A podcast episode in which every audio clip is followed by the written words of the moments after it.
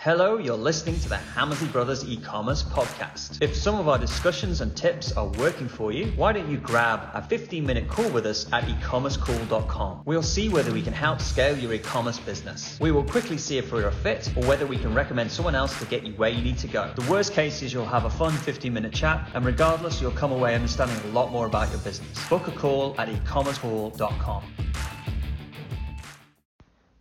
Hello and welcome to the Hammersley Brothers e-commerce podcast. This week, Ian and I are going to dive into the myth that there's a one size fits all for e-commerce sites. So let's get started.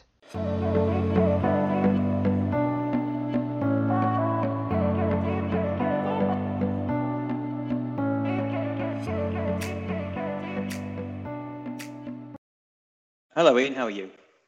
Hey, Mark. I'm excellent. How are you doing? I'm all right. Yeah, good.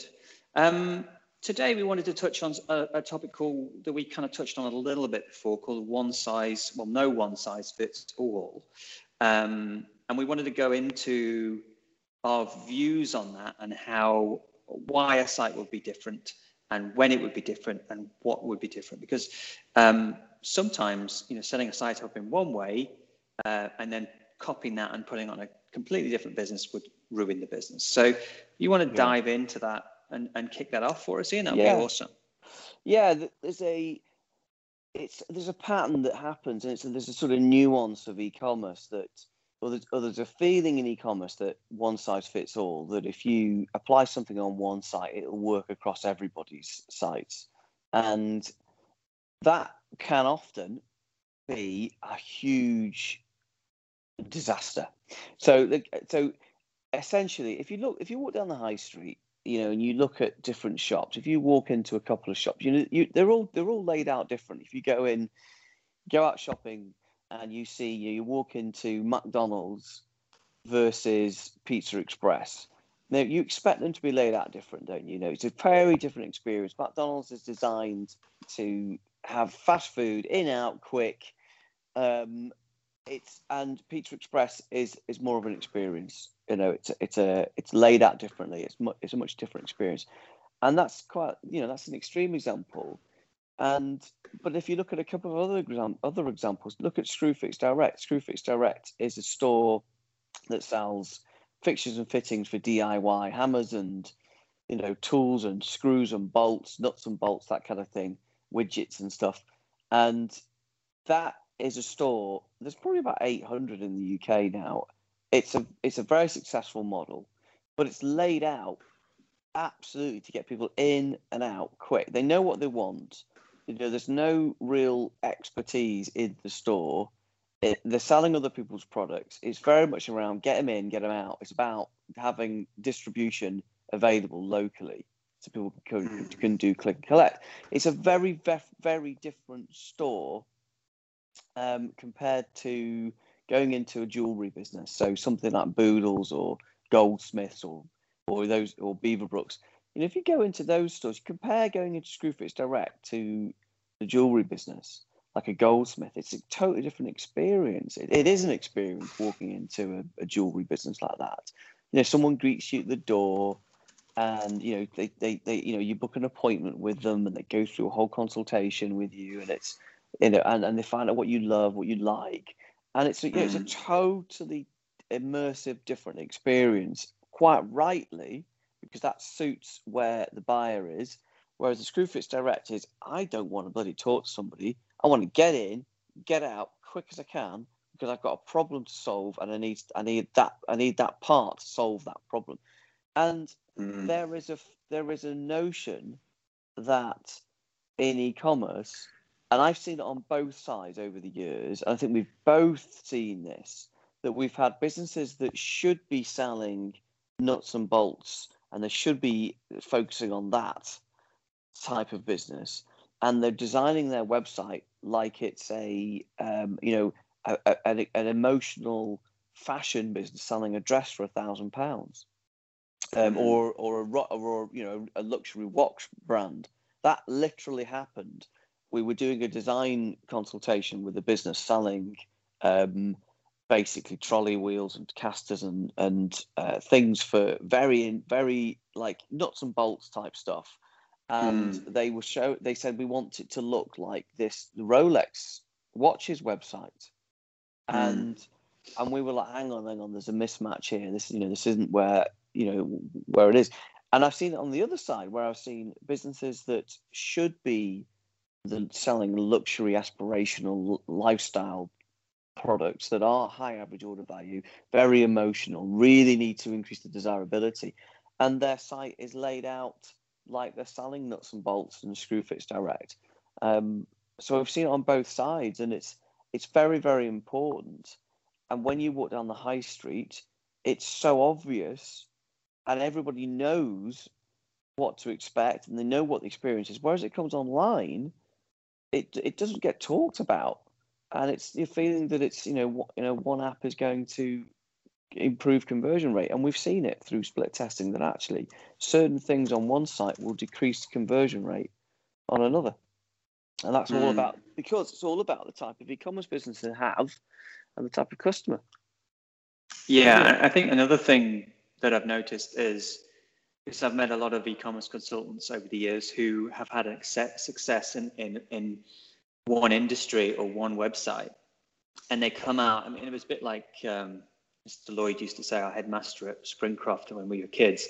He would always talk this story about the, the, the elephant, and they'd just seen the trunk of the elephant or the you know the blind men touching the elephant trunk and the, the, the legs.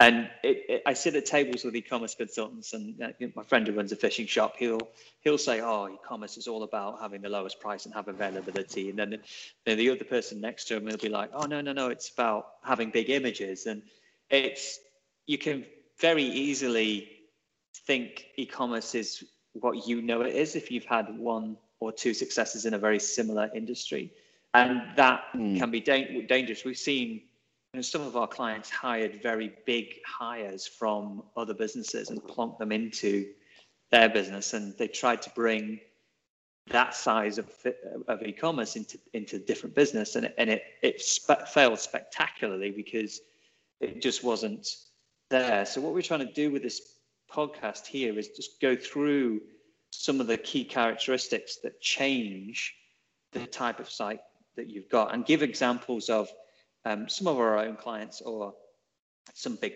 big people that people will know of. So uh, the first characteristic that will change this um, will be high or low average order value. Um, so if you've got a high average order value, it, you're going to have a different site experience than if you have a low average order value. So take someone selling furniture, Oak Furniture Land, versus someone selling contact lenses. So it's going to be uh, it, the size of the sale uh, dictates how the site is set up. You know, a big sale for a piece of furniture is a considered purchase, which is strung out over many weeks, probably sometimes. Um, and it needs to have a lot of information. It leads to there's no spontaneousness. There's you've got to capture the email. You've got to warm them up. You've got to have a, um, a, a way of um, being able to understand that there are maybe on multiple devices and there's might be a few other people being talked to and you've got to be able to share the link with people and you've almost got to build a hub around a piece of furniture for everybody to kind of mm-hmm. collaborate mm-hmm. and decide that they want that whereas if you're selling contact lenses it's very much about the individual getting what they want they know the ones that the contact lenses they they buy normally maybe it's Acuvue contact lenses and it's like, yes, they've got them. They've got a reasonable price. There's an offer on today. I'm going to get them. It's got my prescription. I can be confident they're going to get there on time. There's different things that you, way you would do it, which yeah. um, and a, and a, you know having the same theme for both those sites isn't isn't going to work. I mean, so, gen- generally, the you know the higher the average order value, the more of a considered purchase it is, and the hot the further you have to go into increasing desirability or convincibility um, you know, than the lower average order value. But but actually, Mark, you know what? I think I think we've probably done it in slightly the wrong order, and we don't have to. We, let's not. We'll, we'll, carry on. So uh, yeah, there's there's a there's a couple of things I think are overarching before we get into like, the different types. Just it's worth saying there's a couple of there's there's two things that are really really important because they influence everything. The first one is are you selling products that are exclusive to you, i.e., they can't buy them anywhere else, you can only get them from your site, um, versus if you're selling products that people can buy from anywhere. And that is probably the first most significant thing that you've got to find out because if you're selling products that people can buy anywhere, the main primary focus is to get them to buy from you, not somebody else. So, you know, they, if they, and they tend to, in most cases, certainly on their initial purchase, they tend to know what they want before they come to your site because the, the because these brands that you're selling are big. You know, remember that the, the desirability or convincibility is already there in the most case if you're selling other people's products because they've marketed them they're, they're out in the world. There's lots of reviews there's, you know, there's, there's comparison on youtube there's lots of you know content around. People have people have oh yes i want that that that lawnmower or that whatever hedge trimmer. I'm then going to go and google that hedge trimmer. I'm going to go and try and find it from the right person. Now that does that that i'm massively simplifying it but i think you've got to consider whether or not you're selling your own exclusive products or you're selling other people's products. Because if you're selling your own exclusive products, then you need to go into things in a lot more depth, primar- primarily because you have no convincibility or desirability already there. You've got to create that desirability or convincibility, and uh, and and then that brings me on to the second thing element that overarches everything is are you selling a problem solving purchase or an emotional purchase? And that's the second most significant thing that overarches everything else. That touches average order value lifetime customer value type of customer etc etc because if you're selling a a desirable a, a, a spont- an emotional product it's about increasing desirability. If you're selling a problem solving product it's about convincibility. So let me give you an example. A, a, um, a, an emotional product would be a, dress for an occasion. Maybe you're going, maybe you're going to the, the races, and you want a nice dress. That is a that's an emotional play.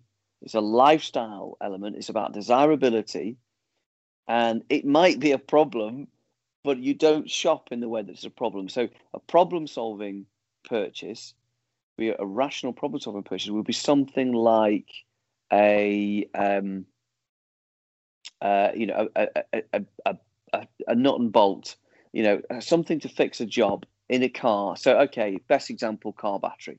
I can't think of a better example. Keep using that example. But that's about convincibility. You've got to you, you, it's not about adding desirability for that car battery. It's about convincibility that that product is going to get the job done. And so that so if you're selling your own products, you've got to really understand how you add convincibility or how you do add desirability. And then, and those two key themes. So at this moment in time, let's assume that you are um, you're you are selling your own products, and it's a problem-solving type of purchase. So no one can get these products anywhere else, and it's your own product you've got to add convincibility to that site to make people buy. If you're selling other people's products, but it was a problem solving rational purchase, the convincibility is already there often. And so the job always is to get them to buy from you, not somewhere else. And it's the same if you're selling other people's products, but it's a desirable, aspirational, emotional purchase the it's and you, it's all that's still already there because it's you're selling other people's products. Your, your job then is still to get them to buy from you. Hmm. If that makes sense. So just that examples.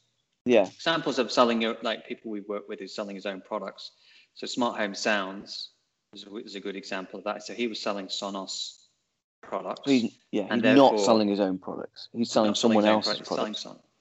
And so therefore yeah. he needs to make sure they buy from him rather than someone else. And the way he did yeah. that was with making sure he was seen as a as a as a guru on YouTube around Sonos, so people that were buying from an expert. So if they had any problems with it, they knew if they went back to him, he'd give them the best setup. And also he had extended warranties and different ways to kind of make sure they bought it from him rather than someone else. So another client uh, the golf shop online. They're obviously selling golf products, so they know it's very much about price and availability and speed of delivery because you know it's all about getting that you know driver that they've decided to buy to them as quickly as possible. Because once people want it, they want it very quickly because it's something yeah. they want to have in their life. Whereas selling, a client selling their own products, probably one of our um, ones we talk about quite a bit is Brook Taverner. So they sell menswear, it's their own clothing. So it's much more about convincing them to buy that item from Brook Taverner before um, they actually actually decide to actually go and check out with it. So they don't come to Brook Taverner going, "Oh, I'm going to buy that jacket because I want a Brook Taverner jacket because I haven't heard about it." We have to do that as they're buying it.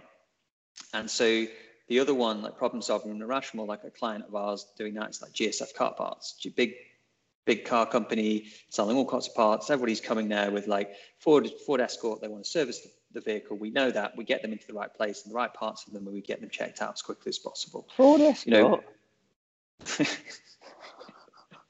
I think you're 30 years out of date. They still sell a lot of Ford Escort parts.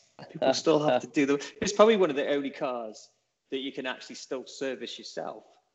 You know, it's probably like back then. Okay. Um, and a versus an emotion, emotional one would probably be someone like um, like Lullabellz hair products, hair hair mm. extensions, or the White Company or something like that. So, yeah. you know, it, it, that's kind of how we'd look at it from from first, and then you know, there's there's then nuances to that. So that's the main switches where we start thinking yeah. about how they're doing. So the other one is well, the next one on our list is is number of products per order. So you know, just ingredients. So you know, they sell herbs and spices, and you know, people tend to buy four or five herbs and spices at any one time. They don't just come on and get some peppercorns. It's not really worth them doing it online. So they'll actually go and get a few things. Maybe they're going to make a curry paste or something like that and buy them all together. So it's about bundling things around a theme.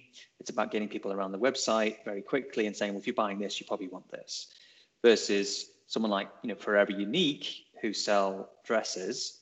Um, you know more about Forever Unique, Ian, because you, you work with them more than I do. So yeah, it was what, always one product. Yeah, they were, yeah. they were only ever buying one thing. They were buying a dress for a special occasion, um, and they only ever bought one. I mean, uh, and, and you know, and obviously, you know, the average, the average, obviously, it falls under average order value, but the average amount of products per order tends to be one and a half, which obviously is a weird number. So it's less, it's between one and two. Um, but some businesses, so if you have more than two items per order, naturally, you're way above average.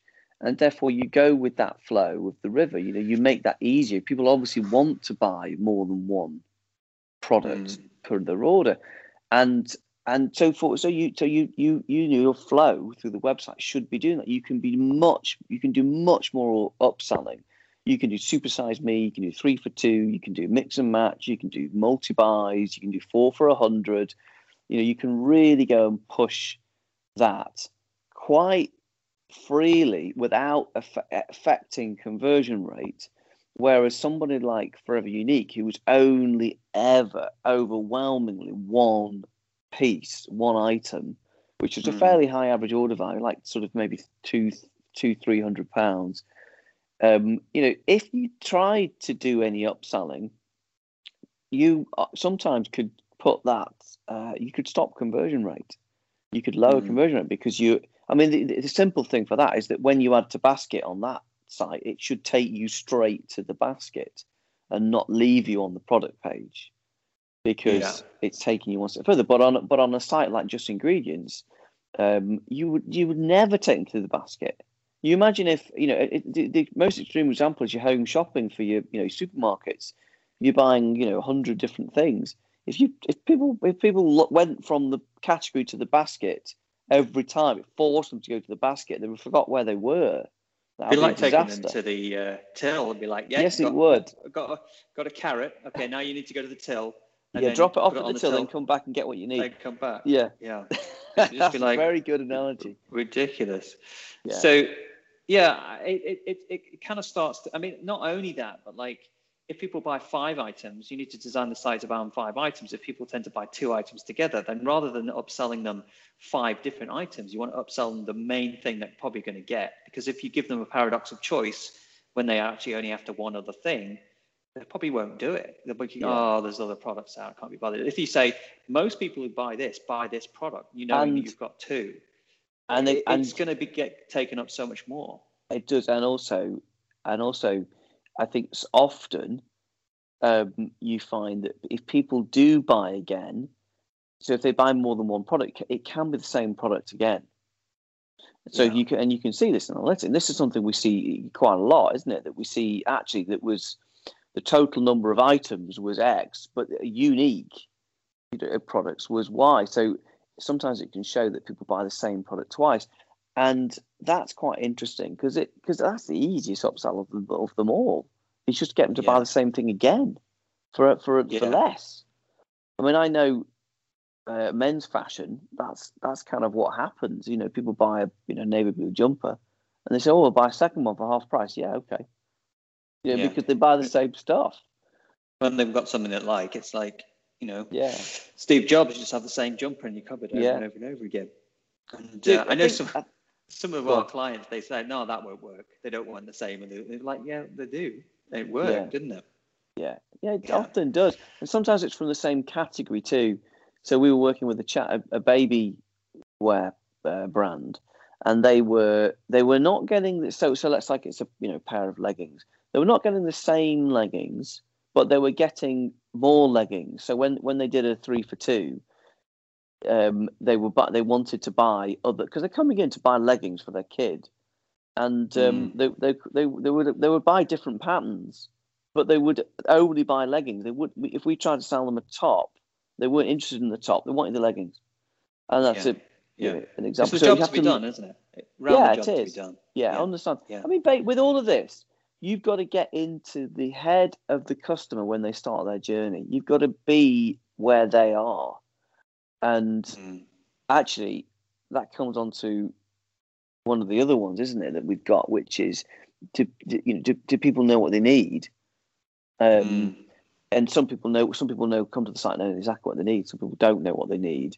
Um, and that would be where, and that, that's something that's come up quite a lot in the last month for me, actually, is where you're taking people to a site that's that's quite complicated. We have a site selling um, skirting boards and things like that, and we have another site selling um, what like wire fencing, and there's like hundreds of products on these websites, and people come to the site knowing that they have a job to do, but they don't know what product they need to do that job, mm. and they literally they, it's like a paradox of choice, and you know some businesses people know exactly what they want, it's whereas Uh, but you know where this would manifest itself, it would show itself in a lower add to basket stat. That's where it would show. Yeah. You know that people yeah. literally get to that. Go, oh my god, I don't know where to start, and that's where you need to help them along that journey. So the, the way to understand that is how knowledgeable is the customer. Yeah. So you know, have they bought this many times before? So if they're buying a carton of milk or something like that, it's like, oh, I bought a carton, I can buy this over and over again. Whereas if they're buying a home safe, then it, often the people who buy home safes, they're buying one, they've never bought one before, and they probably won't buy one again. It, you know, it's safe is going to last you for a lifetime. So there's no knowledge there with a home safe where there is with a jumper. If you're buying a jumper, you've bought jumpers before, you just want, you know what you like, and you're buying something. So, like we did a podcast on how to bridge to the customer to where they are in their mind, because when people coming to a home safe site, they know they have a need for a home safe. They just don't know how to hmm. get mm. to what they actually want. So it's the same with the the skirting boards. People know they want skirting boards, but they don't know whether they want yeah. MDF skirting boards or wood skirting boards or how they're going to look or what it's going to happen. And the same thing with the wire fence. They what they know they need a need to fence in their rabbit or fence in their chickens or something like that, but they they don't know that they need to yeah. have this gauge of wire and all that kind of stuff. So we know what they want and we have to bridge to them. But if they, you know, let's say that that everybody had chicken coops and everybody had, knew about chicken wire and, and the chicken wire only lasted a week, then when your people came to the site, you wouldn't have to educate them. They would just go straight to like 40 gauge wire, two meters, and that's just what they buy because there was the knowledge was there. So it's very important for you to understand how knowledgeable the customer is because they'll buy from the people that make that easy for them to, to get there. So that's a key one. How knowledgeable is the customer? Yeah. So go, just go back to just go back to average order value for a second. Yeah. Because it links into the other the, the next one is, is is the lifetime customer value. You know, and this is a kind of fundamental one is is low repeat versus high repeat. Mm. Um, so take a business like con- someone selling contact lenses versus somebody selling, uh, you know, a, a, a, designer handbag for 700 quid. Actually, that's a, no, let's not use that example because we have a client selling designer handbags for 700 quid who's got amazing like, repeat lifetime customer value. Yeah. Which yeah. is just unreal. But well, do um, do big vits versus love hearts because they're two clients. Yeah, so big, got so, very different characteristics. Yeah, we've got a we've got a we've got a client that's selling um, vitamins, and obviously the great thing about buying vitamins online is the repeat business is there. Fantastic. You know, it's a in fact it's a beautiful type of business because it's it's high margin. Um, the the the the and the, the repeat business is there. You can post it out, cheap to post. You know, great. That's that's a good business model. Now, low average order value when you're buying vitamins, but high repeat. So that's that's that's a business that works. A business that also works is a business that has high average order value but low repeat. So that might be like a like a designer wardrobes. We have a client, we have someone selling wardrobes for a thousand pounds. They're very designer. There's a big brand, um, and that's fine because the because the average order value is high enough. We have another business that sells um, wedding favors, and they have a low average order value and low repeat, and um, that is a problem because if you have a low low average order value and low repeat, you know it, it's very difficult. You have to pay to recruit new customers all the time, and then we don't have the margin and the average order value to do it. Mm-hmm. So that's quite interesting. So it that's a bit more about architecture, but you know the biggest thing that dictates the lifetime customer value is the products you're selling. So you know if you've got if you have a business that has no lifetime customer value, you you really have to start thinking about how we can add elements to the business to um, to actually get lifetime customer value up. Yeah, yeah. So there was a there was a guy that was selling sheds and that's how he started. And then he started mm. adding a lot more things for the garden and things like that to his email list, and that worked.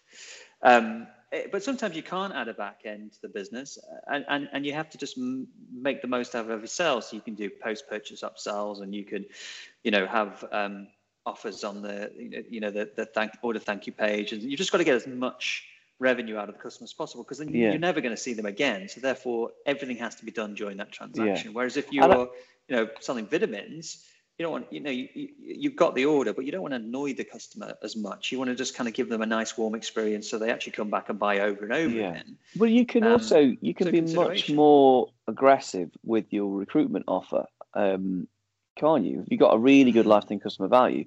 You can afford to go quite deep and make it such a compelling deal on the first purchase because you know you're going to get these businesses. You're basically buying a customer. You're not selling a product yeah. You know, that's what yeah. you've got to think about it. How much would we pay to acquire that customer and how much are they worth to us over a lifetime? But generally speaking, just coming back to average order value, the higher the average order value, um, the the more you have to push desirability or convincibility. You have to work yeah. harder, you know, because it's a more of a considered purchase because it's the physical fact that it's people are spending more money. So they will spend generally they will spend longer buying something for five hundred pounds they will for fifty. Um, yeah. And I think the other thing, which does also it, it's coming out, is that the, the the higher the average order value, the t- the the more loyal the customer tends to be to your e-commerce business because they start to invest more in in you as a company. Um, they and they tend to be slightly more loyal and that's that's a slight nuance to this. Um, but I know we were having a chat with um, with Sarah, weren't we, who's selling handbags, and she was saying that the, of the people that spent more on their initial purchase, they're the ones that were more loyal, Yeah, yeah. Well, they want to be But that- consistent with their actions, don't they? But also, you know, big customers are big customers, aren't they? People who spend big with you are are better Yeah. customers. They just they just tend to be. Now, if someone comes on and buys something for two hundred pounds, they're probably much more likely to buy the things for you know fifty bucks or, or whatever underneath. Whereas if someone comes on for fifty bucks, it's it's it's usually harder to kind of ladder them up. That Yeah. not say it's impossible, but it's just easier to sell other things that are, are, the same value or lower than they've done before. Yeah, And I think so. The last point that we talk about is is is brand awareness. So, like you know, Ralph Lauren, it's brand recognition. People coming to that website with, um, you know, it, it, stuff in their head about what the brand represents. So, I- I think if you go and look at some of those Ralph Lauren or big fashion brands, uh, they have some of the worst websites that you've ever experienced. They're just really like big images. I mean, mem- remember back in the day, like maybe five years ago, they were just like flash websites that just yeah, didn't do anything and were just kind of massively loading and really complicated. And it's almost like, you know, if they if they hadn't got the brand, they wouldn't make any sales at all. You had to kind of like almost wade through the crap to actually buy some stuff. I think they're slightly better than they used to be now. Um, then, but um, Well, they what we're get away saying with is- it a lot. Yeah. what, what we're saying is these these big brands can get away with a, a, a really odd, weird looking website without putting any social proof or convincibility or desirability there because they don't have to because Yeah. they've spent hundreds of millions of pounds over the last X amount of years put, building their brands. And you know, it's very, very dangerous to look at a business like that and think I'm going to copy Ralph Lauren's website because if it works Yeah. for Ralph Lauren, it's going to work for me. It doesn't. To be honest, I've not seen Ralph Lauren's website. I'm not. I- No, it's actually all right. but- yeah. but but like I think know, ju- if, if Sarah Haran handbags, if she'd go in and copy like Dior's website or someone like that, then you know it, it, it's completely different Yeah. for her. it's like- she it's has like- to build the brand at like the same saying- time. If you looked at Dior's website or, or Ralph Lauren's website, would it work if I'd never heard? If I changed the all the brand to a brand Mm. that I never heard of and tried to run it on Google Shopping and Facebook, would it work? No, it wouldn't. Often it wouldn't. Often because it's sitting behind the brand, they can get away with things. So they don't have to talk about returns policy. They don't have to do in stock declaration. They don't have to do Mm. the reassurances. You know, because they, everybody knows who they are. Um, So if we could just sum this up, I'm just thinking kind of Yeah. like trying to bring it back to like a high street shop. So on the high street shop, you know, we would, you know, basic how quick people buy, the most expensive thing they buy, how, how much they're going to buy and how they need to be looked after, and the knowledge of what they will start to dictate the shop layout, the physical shop layout. So then online, we need to do the same things because they're going to be going through the process. So the, probably the best way to do it before you even think about designing your site is to think about the you know getting the person from left to, to right. So on the left, they are where they are. They, they know what they need. Um, and, and they're sitting there on the left hand side, but they don't they haven't bought anything. And then on the right of the page, you've got them. Uh, well, they know the what they know. Yeah. So they know what they know at the beginning and then they buy the product at the end. And then you need to map out how they're going to get from A to B. So, you know, like let's say it's uh, smart home sounds, you know, like they, they know what they want. They know this, they know they've bought the Sonos, they want the Sonos Arc and they go onto Google Shopping. They look for the cheapest price and they look for the people, maybe four or five people are selling the cheapest price. They go and have a look at the website and they start looking at the warranty and the things like that. And then they're convinced that they want to buy from Smart Home Sounds because of X, Y, and Z.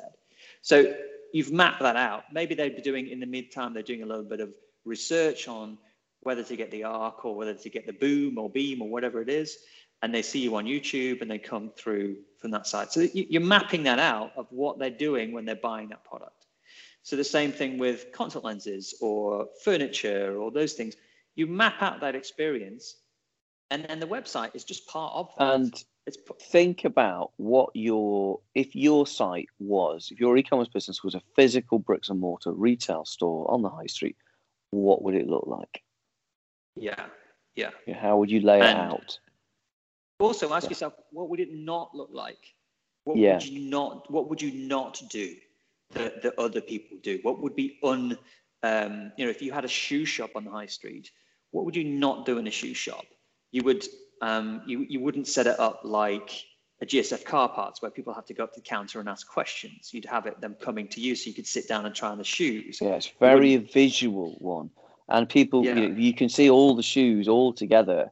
So that that would be Yeah. what we would call website flow. So you wouldn't have one pair of shoes on its own on a wall. Um, and that would be the equivalent if you if the people land on that from from Google Shop and land on that product page, and, and it's a product page, it's a dead end page. They can't see any other shoes. You'd see all sorts Yeah. of similar shoes together, and that would be Yeah. so the website needs to flow um, beautifully. Because it's product allow people- discovery, isn't it? You, Yeah. have to see with your eyes. You have to shop with your eyes. Where if it's a car, car part, it's going to be something that's inside your car. You're not going to know what it is, but you know what it needs to do. But so you Yeah. kind of tell them that, and then they give you that, and you don't really care what it looks like. It's like, oh, that's the that's the bracket that goes underneath thing that I need. That's fine, whatever it is, as long as it fits the car, I'm fine. So it's about that experience, mapping out that customer journey, the customer experience, the psychological triggers that are going to make them buy from you rather than someone else, and making sure that is placed in their path. And that website will then look very different than if you were selling something else. And it shouldn't, you shouldn't, the, the trouble is with going to designer to ask them to design a site is the designer will design a nice looking site. And the designing will be done from static pages, like here's your home page, here's your product page, and here's your cat- category page, and here's your checkout. And it's like, well, but it's not, does it tell the story? Does it, does it fit, move the person from the left of the page to the right of the page? Um, because it, it, different purchases have different things that come Yeah. through. So I, I guess the, the, the purpose of this podcast was just to really kind of get people thinking about whether they have the right website for the right job that they're trying to do and, and bringing people to there. And it might be the case that nobody's doing it well in your industry. Maybe, maybe people are missing the key points. And think about it as if you were a physical retailer of what you'd do to your site differently in your shop differently than you would do it in something else and start to kind of bring and bridge to the customer. We've done a good podcast on bridging, bridging to the customer. We've done a mm. good podcast on selling your own products or other people's. So diving into those based Yeah. on what we've Ha- talked have- about here and have a listen to some of those more eh, other ones more more depth. Yeah, I think the, the the key. I think if you're selling other people's products, um, I think the key the key one is that podcast. But the one of the key things is the market square test that we did- that we talk about, and that's about going it. Imagine you're you're existing in a market square, and everyone on that market square is selling the same stuff that you are. And go and survey them and go and say, well, what's their returns policy? What's their price? How long does it take to get delivered? How much is delivery? Is the next day delivery? Is there interest-free payments? You know, Mm. what what's their guarantee? Is there a price match? You know, do, do they have PayPal? Like, go and look at all of it and put Yeah. it into a little matrix and and compare yourself against what this everyone else in that market square. And also, don't let an agency tell you how your website should look. Go in there as the retailer with experience, knowing your customers, and say, This is the flow that I need it Yeah. to be, because the agency is unlikely to know how it should work for your website. You are going to be so much closer to your customers than they are, and they'll give you a nice looking website. But we've seen time and time again when a conversion rate agency or an agency's got involved and they just designed a website that should have worked, but it didn't. So Mm. it, at the end of the day, it's you, you can't kind of like plug your umbilical cord into an agency and expect them to do everything for you. You've got to come with the knowledge. You say, well, I must have this flow and I must have this because people tend to buy tw- tw- two items, not three items. Yeah. You've got to come with that knowledge and then say, I think- this is what I want. That's the This that's the key. Is that you that you as store owners or e-commerce directors or e-commerce managers, you will know your customers better than anyone right now. So you have you have to champion that, and then the technology fits around your customer knowledge, Yeah. not the other way So- around. Okay. Anyway, yeah, let's let's let's let's finish it there. I think we've done a lot of points. If you do have any questions for us, um, we have a, a free Facebook group that goes along with the book. Um, so you're welcome to ask us questions in there, um, or there's a chat bot on the uh, podcast page. Uh, hit us up. Um, I'm not sure if I'll see it right away because I might be asleep when you're awake, but um, we'll get back to you as soon as we can. Any questions? And uh, yeah, we'll speak to you next week. Thank you very much. Awesome.